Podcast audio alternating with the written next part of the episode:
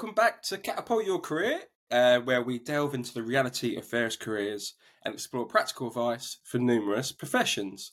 Um, and on this episode, it's been one I've uh, been looking forward to uh, for, for a little while.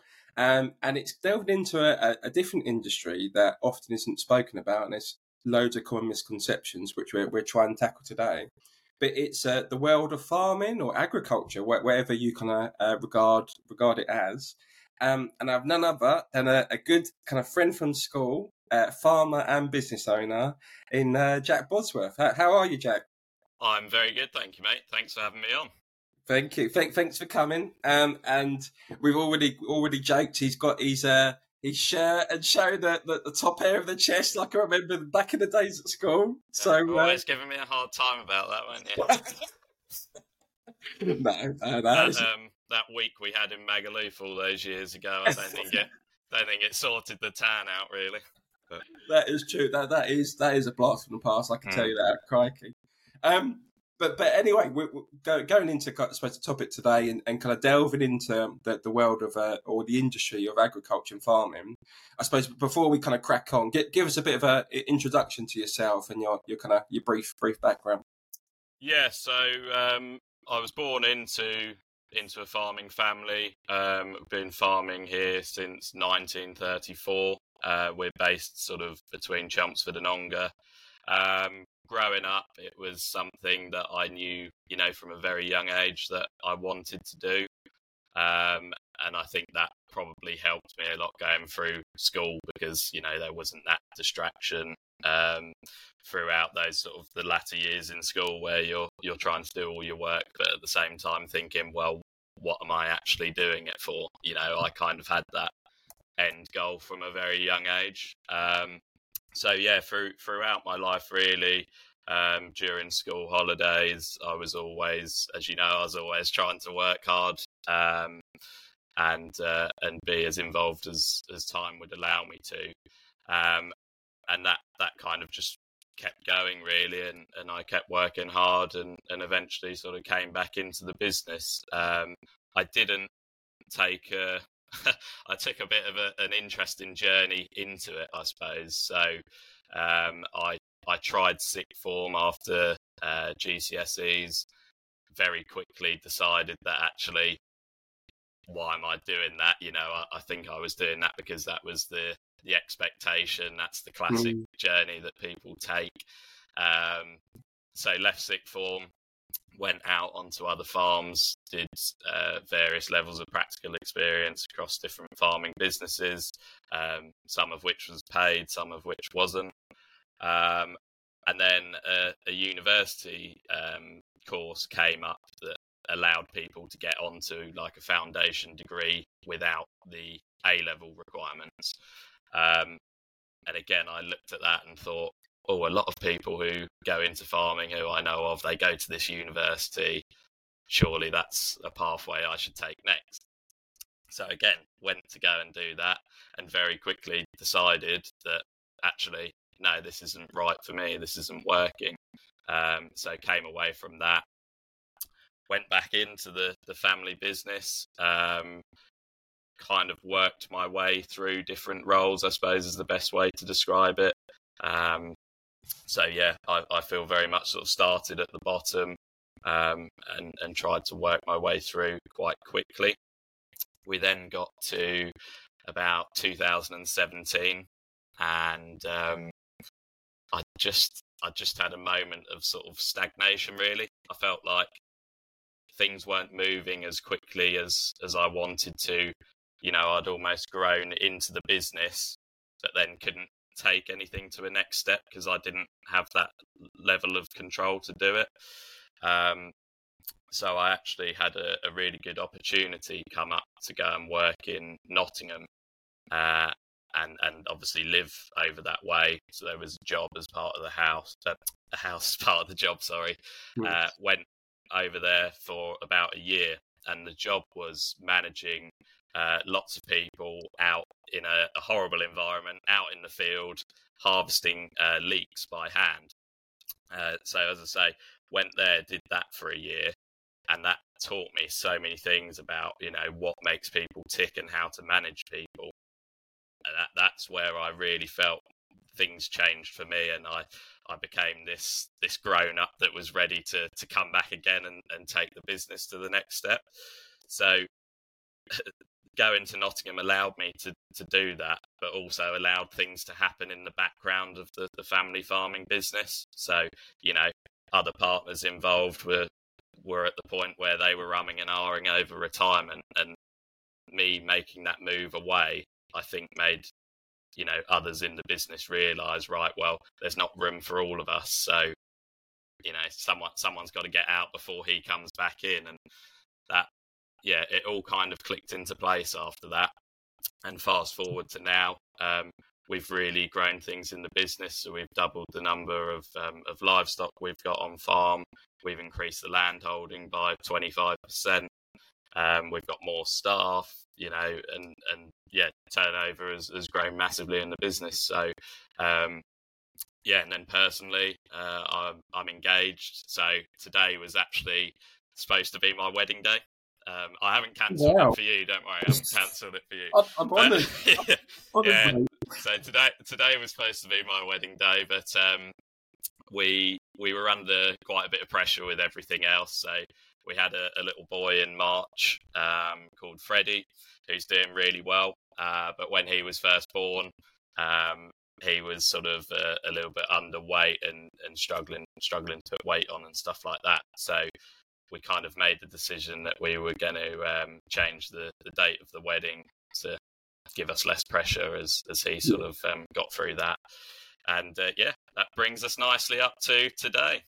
Crikey, crumbs! I mean, I mean, firstly, thank you for kind of sharing your your background and um, you know, well, firstly, massive congratulations both on on the child and the engagement. Um, and you know, fingers crossed. I hope hope the look look forward to you know the wedding preparations. Hope that goes well. Um, when it yeah, kind of reaches. You'll be having one of these shirts, that's for sure. the apron colour. I'd be disappointed if you was. To be honest. yeah. When I see the picture, I'll be expecting that. Mm. Um, but no, I mean, thank you for, for kind of giving us that background. And I think we'll start to come on later in the, in the podcast around some of the common misconceptions around getting into the industry. And you've kind of highlighted some already. But I, I suppose a, a, good starter for Tim, for people who um, probably have no or little understanding of the kind of farming industry, and, and even if it would be a career that applies to them, you know, a nice kind of open-ended question to, to start. What, what what is a farmer? What you know, what what does a farmer even encapsulate? What does it involve? So, can I start with what the preconceived idea of a farmer is? Because I think that's I, I want to see if people are on the same page. But I've always thought, like when we were at secondary school and stuff like that, you know, there was no one else really there who was in farming, and yeah. Uh, you get the classic questions of, you know, oh, has your dad got a combine harvester and and all of this? And uh, I suppose anyone who's watching this is probably surprised I haven't got a, bit, a piece of straw hanging out my mouth or, or something like that.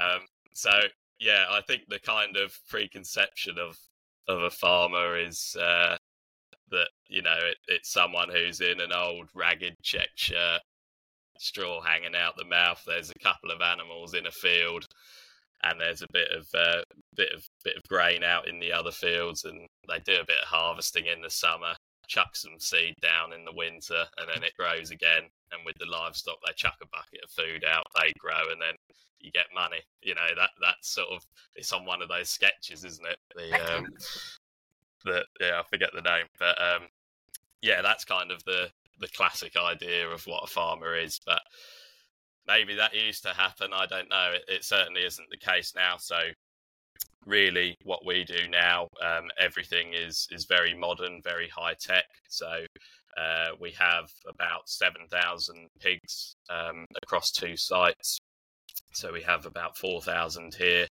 and another 3000 ish in norfolk um, and everything is like well on the breeding side, we have electronic ear tags in every animal, um, and each of those animals can have an individual feed plan, so you can feed them all different amounts.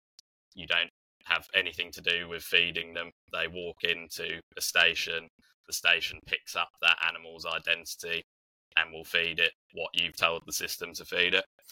Um, on the arable side of the business, we farm about 350 hectares, um, which is kind of like uh, it's about 900 acres, um, which is which is quite a lump. I probably should have checked to see how many football pitches that's equivalent to to give people an idea. But um, yeah, that again is all very high tech, and it's not horses going up and down with a plough anymore. It's not even a, a ropey old tractor going up and down with something. You know, everything is um, done with GPS, so you're not steering the machines. Everything's to like centimeter accuracy now, um, and it's it's just gone from being quite a manual, hands-on, almost dirty kind of job. Don't get me wrong. There's still tasks, uh, you know, involved that where you do have to do things like that. But the way it's gone now, it, it's quite high tech, um, and that's opened up a whole new market for people coming into the industry. Mm. So, yeah, I mean, it's it, that's that's us as a farm. There's obviously other farming businesses with with different animals and different things going on, and it's every business is quite unique in this sector. You know, um, a lot of people have got the same end goals in terms of obviously wanting to achieve as much for their products as possible. Um, but yeah, we we say are very different to another pig farm further down the road. It, it's just yeah, how people yeah. have invested over time and and what changes they've really wanted to to jump into. So yeah, no, definitely, and, and thanks for like kind of painting that picture. And I think I've met a few people, like you say, farming industry, and again, we're, we're, we're perhaps come on, onto it. It can be perceived as quite insular, so quite inward looking. So when occasionally when you meet a farmer, um, you're for me, I, am just an incredibly curious and inquisitive person, hence the podcast, really. Um, so I just asked a load of questions, but you can even tell. So I met a farmer uh, on a piece of volunteering I did um, in, in the summer, um, and he almost shared it. Like you could tell they were wary of the misconception I might have about them. They were like, "Yes, I'm," a and I was like, "No, no, don't worry. I'm not." Like I think it's bloody interesting. But what they had done, they diversified, like you said, the different industries, different specialists. They're diversified almost uh, at least 50% of their business into um, kind of crops, um, but also I think it was feed uh, as part of governmental schemes in terms yep. of feed and, and, stuff like that.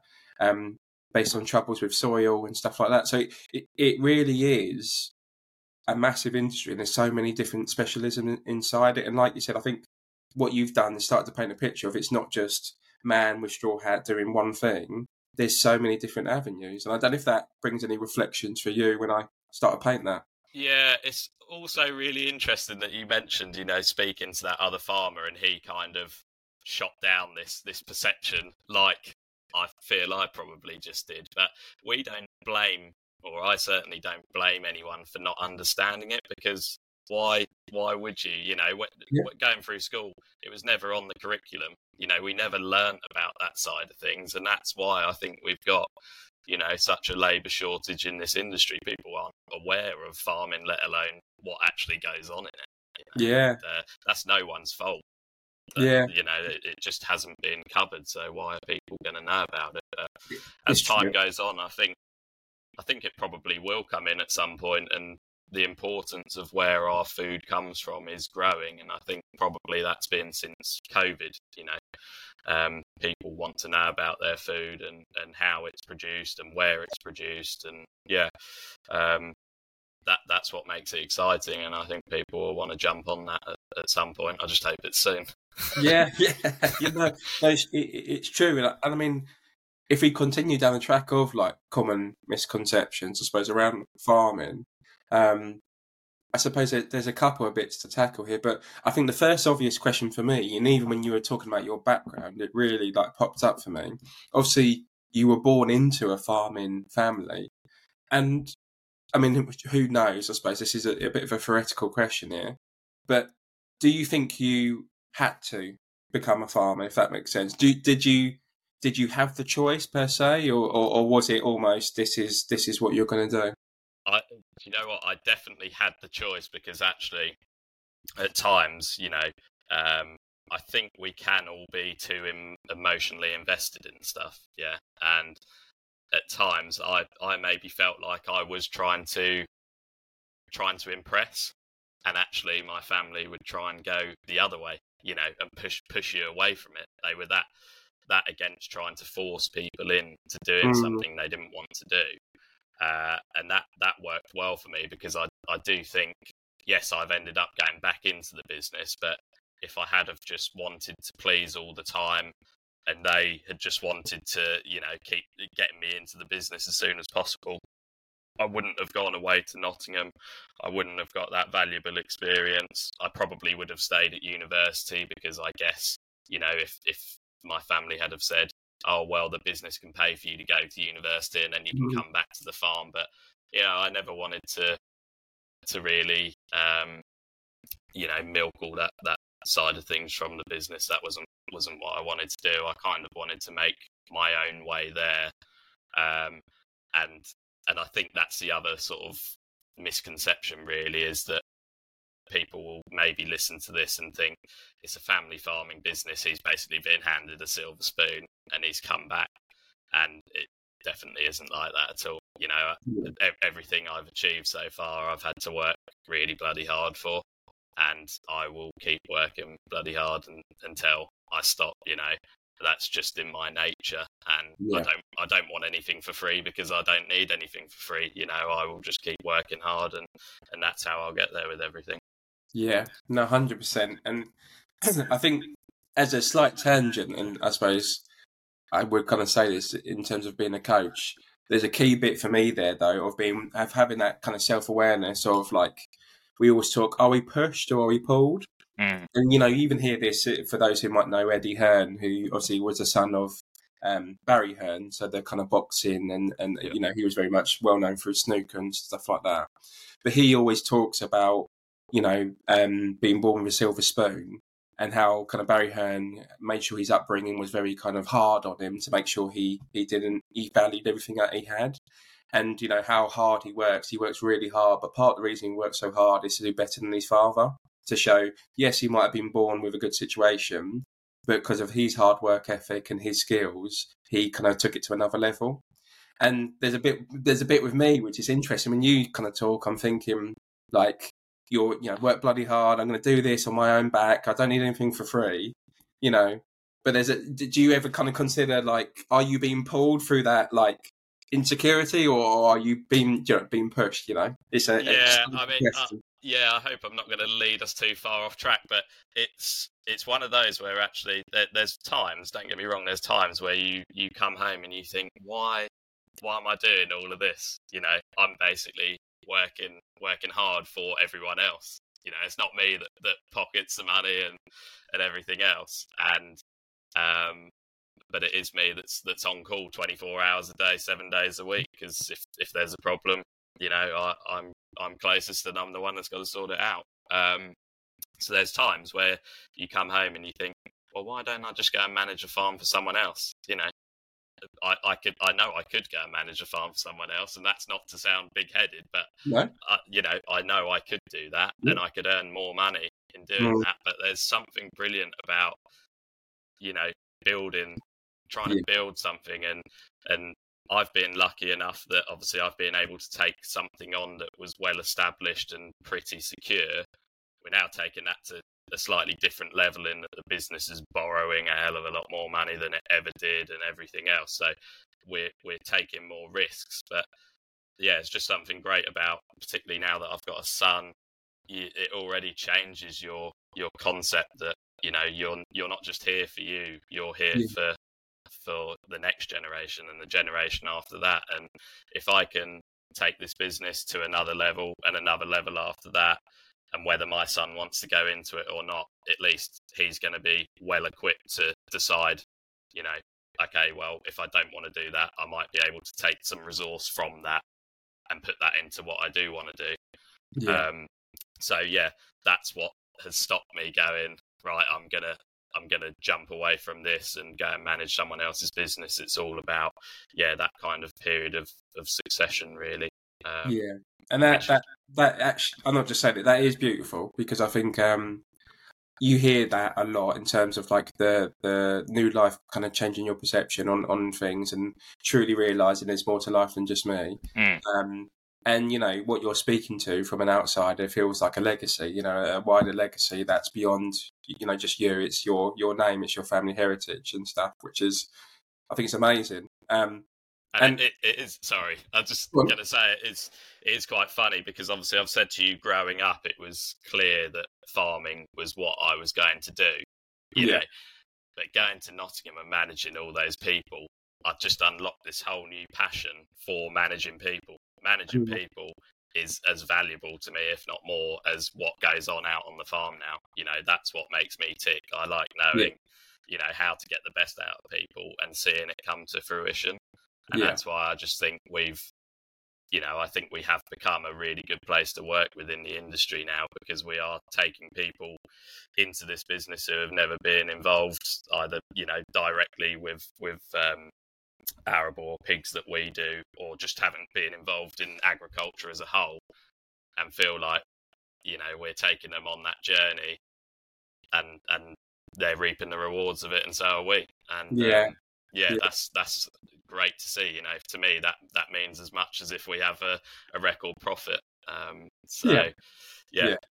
And I, and I think that I, th- I, think it actually was Steven Bartlett who we, we both kind of shared interest in listening to his podcast. But I think he, he said, first and foremost, every company should see themselves as a recruitment company. Mm. And regardless of what industry, whatever do they do, first and foremost, you're, you're recruiting the best talent and you're giving them the best possible uh, facilities and settings to allow them to prosper and to empower them. And I think what you speak to is very much similar to that in terms of doesn't matter where they come from in terms of a background. We kind of recruit the best people, the best values. You've got hard work ethic. They, they're in line with, with what we want to achieve but we give them the best opportunities, the best grounding, so that they can actually thrive in terms of our business. And then, regardless of what industry you're in, you're going to be onto a winner. Um, and and I think just to kind of round off the kind of misconceptions, the final one I, I thought I would ask, you know, there's been a lot of mention of work and drive, and I suppose one of the, the con- misconceptions or conceptions perhaps that I would say have from farming is it's tough, it's hard, long hours, and it's hard work. How how do you I suppose, navigate holidays per se. Can you even have a holiday abroad because you're wary of things happening, you know, in the UK and stuff like that? How how does that work? I suppose. Yes, so it's a good question. Um, for for my staff, whenever they request holiday, they always get it. So, yeah. say someone who works on the, the pig side of the business, obviously that's all year round. We're producing pigs, we're having pigs born every single week of the year. Um, but obviously for the business as a whole, our kind of peak time is around the cereal harvest because the pigs are still as ongoing as as they are the rest of the year. Um, but on the arable side, that's when the serious hours come in. To obviously, if if the weather's against us, you're you're working to, get harvesting as quickly as possible, as well as possible, sort of thing. Um, so July, August, September are challenging um, challenging times to, to get people to, to, do such long hours, you know. Um, and someone on the pigs always takes time off in August every year. And I, I could see that a lot of people would be like, well, no, we can't, we can't do that because we're busy in another area of the business. But that's that's not that person's fault, you know. Mm. They're working in their sector of it, uh, so we're not gonna, you know, not gonna change what we do for them, sort of thing. And um, yeah, so they they get their time off whenever they request it, whether that's in the middle of harvest or not. Uh, for me personally, I'm taking my first holiday abroad in about three years in November. Mm-hmm. Um, I I do get away for kind of odd weekends and stuff like that. My my fiance will say otherwise. Um, but I I struggle to switch off. I'll be honest with you. I really struggle to switch off, and I think probably the only way I will switch off is by getting out of the country for for a week. Um, yeah. So I had, I suppose, what I would call a day off on uh, on Thursday, which was to go to London for a meeting about farming. But because I wasn't on the farm, it was almost a day off, and and by like seven thirty in the morning, I'd already had two messages. So you know, I'm I'm not obviously selling that side of it very well, but the reality is if you're if if it's kind of your your thing or your overall responsibility, then Yeah. I guess you're always going to take less time off. You're always going to be switched on for longer than everyone else. Um, Yeah. I, I, I think I think it's fair to be fair. Like, um, I think there's two things I would say. I think we have an obsession with work-life balance in in the current kind of um, society, and I think that's good and bad. Because I think work-life balance is specific to you. Now, work-life balance doesn't just mean like nine-day fortnights, flexible working, and stuff like that. That's one aspect.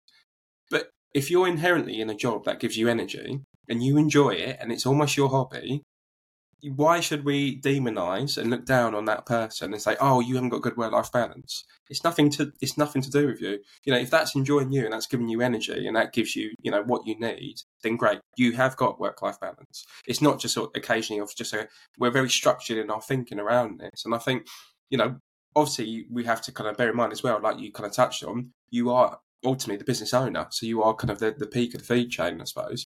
So you will have greater responsibilities. Um, and at the end of the day, it lies on your door whether things go good or bad or indifferent.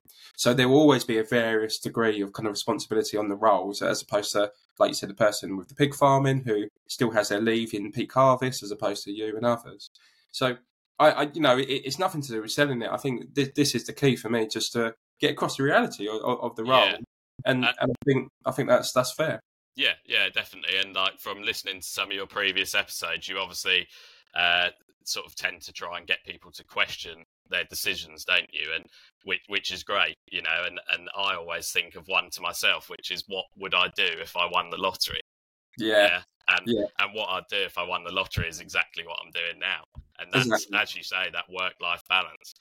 I love coming into work. You know, I absolutely love work. Um, it's not it's not just a job for me. It's so much Yeah. more than that. And that, you know, when I say about yes, I could go somewhere else, I could go into another industry. Even I think I'm capable of doing that and earning a lot more money in the here and now. But that doesn't. I don't think that would get me up in the morning. You know, Yeah. what gets me up in the morning is this thought of growing something really great. Like I say, seeing people progress from one level to the next. That's what you know, is sort of making it all worthwhile for me. Amen. Yeah, and I, and I and I would say I'm completely aligned with you. So in terms of building my coaching practice, I think to see the journeys that you take people on, like there's nothing better. And I've Mm. done I did exactly the same question as you said. So I said, if I won the lottery, what would I do? And it would be coaching people. Yeah. And like this podcast and the coaching practice, you know, touch wood, I hope to do it when I'm 80. Like I, I love talking to people and have interesting conversations and kind of broadening my horizons. Like I would do that till I'm 80, 90 and coaching people, I would do it e- even if it's half a day a week, whatever I can physically capably do. I would still be doing that, um, and that is the reason why I'm, I'm kind of turning my efforts to this because this is what I want to do to the rest of my days, really. So yeah, I, I think it's a really good point, and thank you for kind of illustrating it because I think work-life balance is specific to you. Don't be brought into narratives. You know, oh, this is what I should do. I think it's important to think about what you want to do personally. Um, and, and, and I suppose kind of pivoting slightly to now to think about, I suppose the, the role and the responsibilities and get into a bit of the detail. I suppose what what would you say the average week looks like for you, or or, or perhaps uh, people who work at, at at your kind of organisation? Yeah, so some of the roles here are obviously very routine. So you know, first and foremost, animals need need feeding.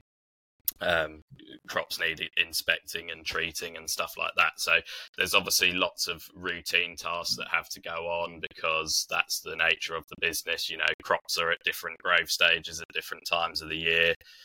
Pigs are always ongoing here, so you know there's a there's a routine of you know when they're going to give birth, when they're being served, when we're pregnancy scanning, all of that side of things. For for me, my average week is very much trying to work with the variables. So in farming, the big ones obviously the weather. Um, so I don't know exactly what's going to be happening next week because the forecast could change. So Yeah. you you almost have two plans for everything, you know, because it's like right, well, if it's dry, I know next week we're going to be drilling some crops. If it's wet, then we're going to have to start looking at sort of servicing some machinery for over winter and and having things ready to go when it needs to go again. Mhm. Um, so that that's kind of the challenging part, and really my role is is almost like being the glue, just trying to piece everything together um, and make it stick one way or another. Mm. And um, yeah, so pretty much for me, it's about giving people the tools they need to to do their jobs. Um, yeah, mm. but it's it's very hard to answer an average week in farming because in in July and August, obviously, I'm I'm on a machine sort of 15 hours a day, um, whereas this time of year, I'm actually having a, a morning off to talk to you, sort of thing, and uh, that's that's rare. But yeah, uh, and then you know, yeah, uh, I'm putting a bill in. That's all right. But, uh, no, but yeah, it's it's it's very different because it's so seasonal. There's you know there's peak times with with the arable, um, whereas the pigs, like I say, is, is very routine for the guys that are involved in that. Yeah, and and and I think I think like you, like you said, there is no such thing as an average week. But even again, for people who listen, I suppose who are you know this is starting to open their eyes to whether this is an industry they would like to kind of get into. You even mentioned some of the feeding roles compared to your roles and other stuff. Some roles perhaps might be more routine, so you might kind of come in yeah. knowing roughly what you do. You're going to do probably one of these four tasks um, at a fairly kind of periodic basis and that might be perfect for someone. So someone might like want to come in with no kind of frills or spills and kind of know this is roughly what I'm going to be doing. This is roughly the times of, the, of year, depending on weather, etc. I'm going to do in it, um, and that might suit them more. Perhaps there's, but there's other roles that might be more thinking on your feet and a lot more kind of variety and kind of almost crisis management to a low level, um, which might apply to other people. So I think for me, again, it's just uh, reinforcing you know, it's not just one role and just one job in farming. There's various roles that can apply to various different people in terms of what they enjoy, you know? Yeah, I mean, a lot of, yeah, it is exactly that. I mean, a lot of my role is liaising with specialist advisors that we have for all different areas of the business. So, you know, it's not just me and then the others that are on the farm. We yeah. have, you know, an agronomist who's away from the farm who advises us on crop health. We have a soil nutritionist who advises us on how we can, you know, make our soils more sustainable and improve the long term health that will improve crop yields. We have a vet for animal health and welfare. Um, we have accountants, uh, tax advisors. Um, mm-hmm. Yeah, there, there's just literally something for everyone in this industry. You know, it's um, yeah, it, it there there literally is something for everyone. If you like a routine, if you don't like a routine, so you know, a, a lot of the people here on the farm, like I say, on the pig side, that is very routine, and that works really well for people that like that structure. Yeah. For me, I, I couldn't do that role within the yeah. business. I yeah. hate routine. You know? I, if I try and set a routine, I might do it for you know, a couple of weeks and then yeah. something always comes up and it's whether, you know, it's not necessarily that I let it stop the routine, but it's just what, what works for me. And, um, yeah, I love being sort of here, there and everywhere and almost quite like the challenge of trying to solve a problem. Yeah. Um, whereas other people really like their routine and if something takes them off track of that, then they have a nightmare trying to trying to actually get through that day knowing that the routine's been being thrown out sort of thing so again that's where it comes into people management you know knowing that that works for some people here so you have to do everything you can to keep their routine as it is and as soon as it goes off track you know you're almost looking at yourself saying well i need to make sure that doesn't happen again um, yeah. for their benefit sort of thing so yeah, yeah no. I, I probably haven't answered your question very well at all but that yeah no, no, no, no. You, you, you have, you have, and I, I think it's it, it's just constantly shedding a bit of light on what the reality is of these careers. Because you know, I always say this: there's a bit like lawyer, a bit like farming, a bit like teaching, whatever it is. There'll be people in different backgrounds that one might not have even heard of them as a career. Um, and it's very hard to do or aspire to do something that you can't see or that you don't know about. And there are then careers that you do know about, but you think you can't get into them, e.g., farming. Um, and I think it's just like constantly shared in the light of like, you know, I always say this is the podcast I wish I had when I was like 15, 16. Yeah. And I was thinking, right, I'm going to I have to be an accountant or this or that or, a management consultant and that's it basically. I had no idea how many different fields and careers were out there for me. And if I knew that, I reckon, you know, I, I, I have no regrets and I don't I don't even really believe in regrets. I think everything helped shape us to be the person yeah. we are today. But what I would have done is probably taken a few different decisions in life. I, I might have done a, a, few different things, a few different jobs. Um, and if I can share that and help just even one person have a better understanding and go into a different career that ultimately, like me and you have said, they're doing something that makes them happy regardless of the financial kind of implement. Um, and of course, don't get me wrong, you need to earn a pound note to kind of, you know, sustain your life. I think that will be massive. That's that's that is the legacy I'm trying to kind of live live against, I suppose. So it, it no, it, it, it's definitely covered that. And I suppose uh, going more. Oh, sorry, go on, Jack. Go on. Is there uh, something you share? Yeah, I was, I was just going to say that I, I do think like people shouldn't be afraid to try something new. And mm. you know, I go back to sixth form and university, which I obviously tried and, and gave up very quickly on both of those occasions. And at the time, you're almost thinking, oh well, I've I've started it now. I've kind of got to see it through because that's what people would want, or you yeah. know, I, I can't deal with the flack if I if I come away from it, sort of thing. Yeah. Um, and I, I did from from some particular people, I did get a bit of a half a hard time when when making that change, you know, making that decision to step away from that path. But looking back, this, it, you know, it was exactly the right decision for me, and no one else would know that that was the right or the wrong decision at the time. So mm. you just, I, I, don't know, it's really easy to say it, but you just need to be afraid not to, uh, sorry, to not be afraid to do something because, yeah, mm. you never know what it can lead to. Hundred percent, and I think that the two quick things I'd say on that is um, that the whole kind of sunk cost fallacy. So I've now I'm here, I've spent the money, I've spent the time, I have to do it. I think that shows uh, a real like high degree of self awareness and kind of like understanding from you to like quit things quickly. Um, and it's like, oh, you failed and you haven't done it. No, actually, you know what you want to do, and you've, you know, regardless of what people thought about you, you've still made a decision regardless. And I think that's like really, really kind of high level. Um, and and I forgot the last. I forgot the second bit. I, I, I think yeah, that is a really good point, and it's one of those that like if you're too afraid of failure, you won't succeed. That's it. You know that yeah. that that is the reality of it. You know, if you're so worried about what other people are thinking or what's going to go wrong, then you'll you'll never achieve what's going to be right. You know. No, and and thank you for saying that because you just reminded me. The second bit for me is I always try to embrace um, kind of uh, discomfort. So when I know, so I now use this as my bearing. So when I'm like, oh, I'm not sure about that, and I get that little feeling in your belly, and you're thinking, oh, is this a bit? Is it pushing me a bit? I'm like, I have to do it.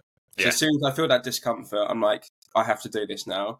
And you know, I still regard myself as an introvert. I like time by myself, and I like to recharge my, my batteries uh, alone. But most people will see me in my coaching space or delivering workshops or kind of being the center of attention because of the nature of my role, and they wouldn't consider that at all. And my kind of public speaking and communication has gone from strength to strength because I've embraced that discomfort and I've gone, oh, that someone wants you to talk around the board and deliver a presentation. I think, oh Christ, no, I couldn't think of anything worse. And then my brain would tick like five seconds later and be like, yeah, you have to do this now because this because this yeah. makes you discomfort. You now have to do this. How did you how did you make that initial step? Like, how did you have the guts to do that? You know, because I think yeah. that's brilliant being able to obviously put yourself out of your comfort zone yeah. the reality is, you know, it, it, sort of looms closer and closer, and people want to step away from it. Yeah. It's, it's, probably something I do a little bit as well. I'm a little bit sometimes, you know, you just think, right, I'm going to just step away from that. I've committed to do something, but I'm not sure about it now. And you almost, yeah, step back from that, and you can easily, particularly in this job, you can easily find another excuse. Oh, something's come up, blah blah. Yeah. Um, I, I, I think it's twofold. I think I think it's a really good question. Firstly, so thank you for asking it because I reckon a lot of people will be thinking the same. So there's twofold. There's exposure therapy and there's looking at the past. So the the kind of look the exposure therapy, let's say, is is simply like so if you're scared of spiders. So my my partner, my wife is scared of spiders, hates them, right? And every time there be a spider, I'm the one who has to kind of pick them up with yeah. glass or whatever, and she can get rid of them. So like there's various levels to kind of getting it. So it, it, can go from the simplest level of seeing a picture of a spider, and that might trigger you and set you off, Then it might be in the same room as the spider and then watching me get rid of the, the, the kind of spider. Then it might be, I don't know, they give me the glass, they put the glass on the spider, but then I take the spider out myself and then eventually they do it. So that's just, you're slowly building at the lowest level in terms of exposure therapy. Like a common one is like communication. So if you have to do communications in front of groups of strangers, you might start with doing a recording on your phone. So you just record yourself and that will be cringy and that will give you a bit of discomfort. You might then share a recording to a, a close friend, a, a, best friend. So you know that you're not, you know, you still have those judgments in your mind about what they're going to think about me. And then from there, you might do it to one stranger, and then eventually you might transition to in person. So it's building it up in slow, slow elements, you know, rather than saying, right, I'm going to go Toastmasters in front of a thousand people and start doing a speech.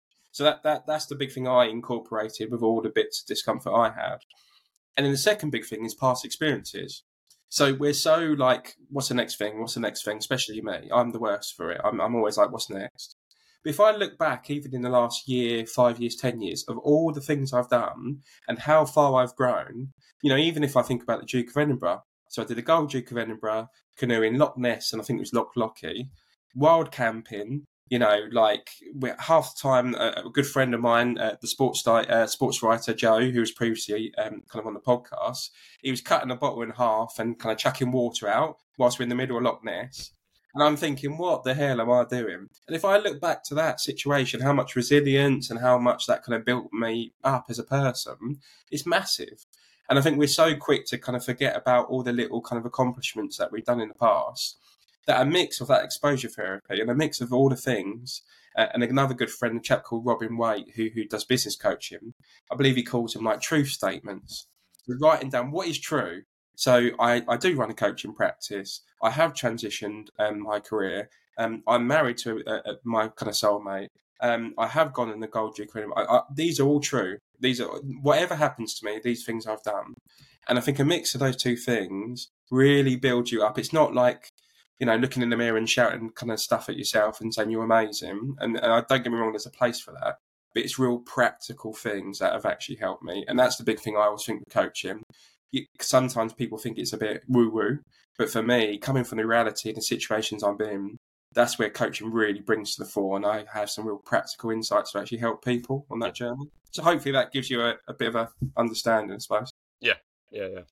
Amazing. So the, the, the kind of the to transition a little bit, you've mentioned your average week. We've done some misconceptions. I suppose first and foremost, what what are some of the skills and education requirements per se? So if we're looking for people now, they like the sound of it. There's various roles I could get into. You know, actually, you, you you've debusted some myths, so it's some it's a much more appealing industry. As a business owner, I suppose yourself, like what are some of the skills, educational requirements people can start to look at or utilize to, to start to pivot it into this industry? Yeah, so it all depends on you know where you're going to work within the industry. There's so many jobs out there, um, obviously overall, but also within agriculture, where basically if you haven't got a degree, don't apply. You know, mm. and which which was another reason for kind of this trying of university because again you almost get get sort of so sucked in by that that you feel like well if I don't have that piece of paper that rules me out of I don't know however many percent of the jobs that are available um, don't get me wrong that is in agriculture you know so there will be some jobs where they say that is a requirement. Certainly in this business we don't require that. I've got some people that do have a degree. I've got some people that don't. Um, whether they had that on their CV or not, I don't know if this is going to be nice for people that do have a degree to hear, but I wouldn't, uh, you know, it wouldn't um, change my mindset about that person one bit. Mm-hmm. Um, for for this business, the key requirements are a willingness to learn, patience because you know there's there's other people on the site, there's animals on the site, um, a calmness an ability to deal with things under pressure. And other that, other than that, you know, we can work with everything else. Um, yeah. I always think the more detailed a job description is in terms of requirements, what people are looking for on an advert, the less people want to invest in in that that person. Mm. You know, mm-hmm. if they're if they're looking for the the complete person, that's great. But are we ever really at that point? You know, and Yeah. for us, it's about investing in the people. If we can get the right characters here, then we feel like everything else will will piece together, sort of thing, and and that can be worth a lot more than someone who thinks they do know it all. Um, again, we've had both. We've had both here. Um, we've had some people who will come in and say, "Look, I know nothing about this, but I like the the sound of the advert." Um, and you know that's great. And then we've had other people that will say, "Yeah, I've done that. I've done that. I've done that." Uh, if you've been to Tenerife, I've been to Elevenerife, that kind Yeah. of thing. Um, and and again, that's worked at times, but other times it, it hasn't. Um, so yeah, the requirements really are those those core skills that I don't think I don't think you can train someone to be patient. I don't think you can train someone to be calm. Mm. Um, I might be wrong, and you might you might disagree with that, but I, I think you can develop, you know, and im- improve it slightly. But I think if you don't have a bit of that about you, that's not something that us as a business could really get on board with. Mhm, mhm. Um, other than that, yeah, then we're we're willing. There's so many training courses out there, um, and opportunities for us to invest in people that we feel like, yeah, whatever the the the their sort of skill set in terms of qualifications and past experience, we can cope with that and, yeah, yeah. and do No, what I, needs doing. I, I love that. I lo- and and for me, again, what I'm hearing is, I mean, first and foremost, it sounds like you're creating something really special. I, I would say, and with with what you're saying, but for me, it, it just it screams like a values based business. Um, and I've mentioned this slightly with um uh, Katie uh, or Kate, who's run, runs a, a marketing agency, but I think it's really powerful, like your core components of that person, that their core values. Um, and a lot of stuff can be upskilled and trained, but the person itself, you know, it takes a whole lot of self awareness and some real deep transformation to kind of make those changes. But if someone ultimately has values that align with you and is willing to work and is open to learning, and even if they have got qualifications, doesn't think they're perfect and they know it all, you know, that is worth a hell of a lot more than someone who's like done all the qualifications and thinks they're an expert and hasn't got anything else to learn. Yeah. Um, so I, I, I think what you, you say is is amazing, really. For, for person. we know that we've had to adapt to become like that. You know, Mm. we there was a need to do that. So we've mentioned that obviously we we need more people in the industry. It is a struggle getting people in, and you are now having to sell yourself to candidates. You know, Yeah. um, I know you had another podcast where you were talking about actually what is a job interview, weren't you? With this, this Yeah. back and forth rather than you know you're interviewing me, you ask me a question, I answer, and then I wait for you to to ask me another one Yeah, and that this you mentioned culture that that's exactly what we have been working on and that is absolutely key in any industry now. Whereas i Mhm. think if even now you would ask some farmers you know what what what do you think i mean by the word culture? And they wouldn't know where on earth to start. They probably just thought that you'd misspelt cultivate or something like that you know? So it there's still a long way to go for a lot of people in this industry, but we've had to make that step to make ourselves more appealing to get people in. And I think if we're one of the first to do that and we can, you know, master that as best we can whilst whilst keep developing it further, then that's going to make us a better place to work than than some others. You know. definitely, definitely. And and uh, I suppose as we kind of start to pull up the kind of the podcast to, to, to a close, I think you know you you've had such a, a varied and, and kind of um, extensive background in terms of the, the industry. You know what you've shared today. Uh, and the question, as you've listened to a few episodes, you'll probably know what, what's coming. But like, if you were to enter the industry again as that, as that fresh faced uh, Jack uh, uh, a few years ago, what what would be your advice in terms of uh, for yourself that, that that younger Jack if you were entering the industry again? Um, I think probably just improving like my awareness of my emotions, if that makes sense. Mhm. Um, I yeah, there's times where you've almost made decisions because you think that's what you should be doing, or you know you want to please other people or whatever, and then Mhm. you step into that, and it, it it's not working for you. You know, Yeah. like I say, it's not making you tick. It's not making you want to get up in the morning. And I think if I, I should have, yeah, just being more aware that I, it's about me. You know, in the nicest possible way. My decisions are are Yeah. about me. Obviously, they have an effect on other people, but if I can't make myself happy with that decision, then does anything else sort of matter?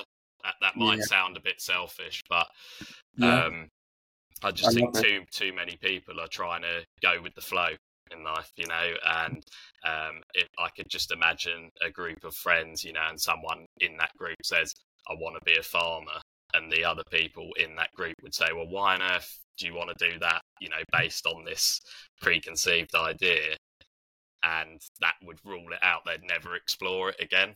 And I just Mhm. think that's sad that it it can get like that. And I I go back to you know earlier in my life, and yeah, there's times that I've I've tried to please too many other people and forgotten about you know the here and now and the, the me in it. So um, yeah, that's that's probably what I'd say to people. Just just be a bit more aware of, of your emotions.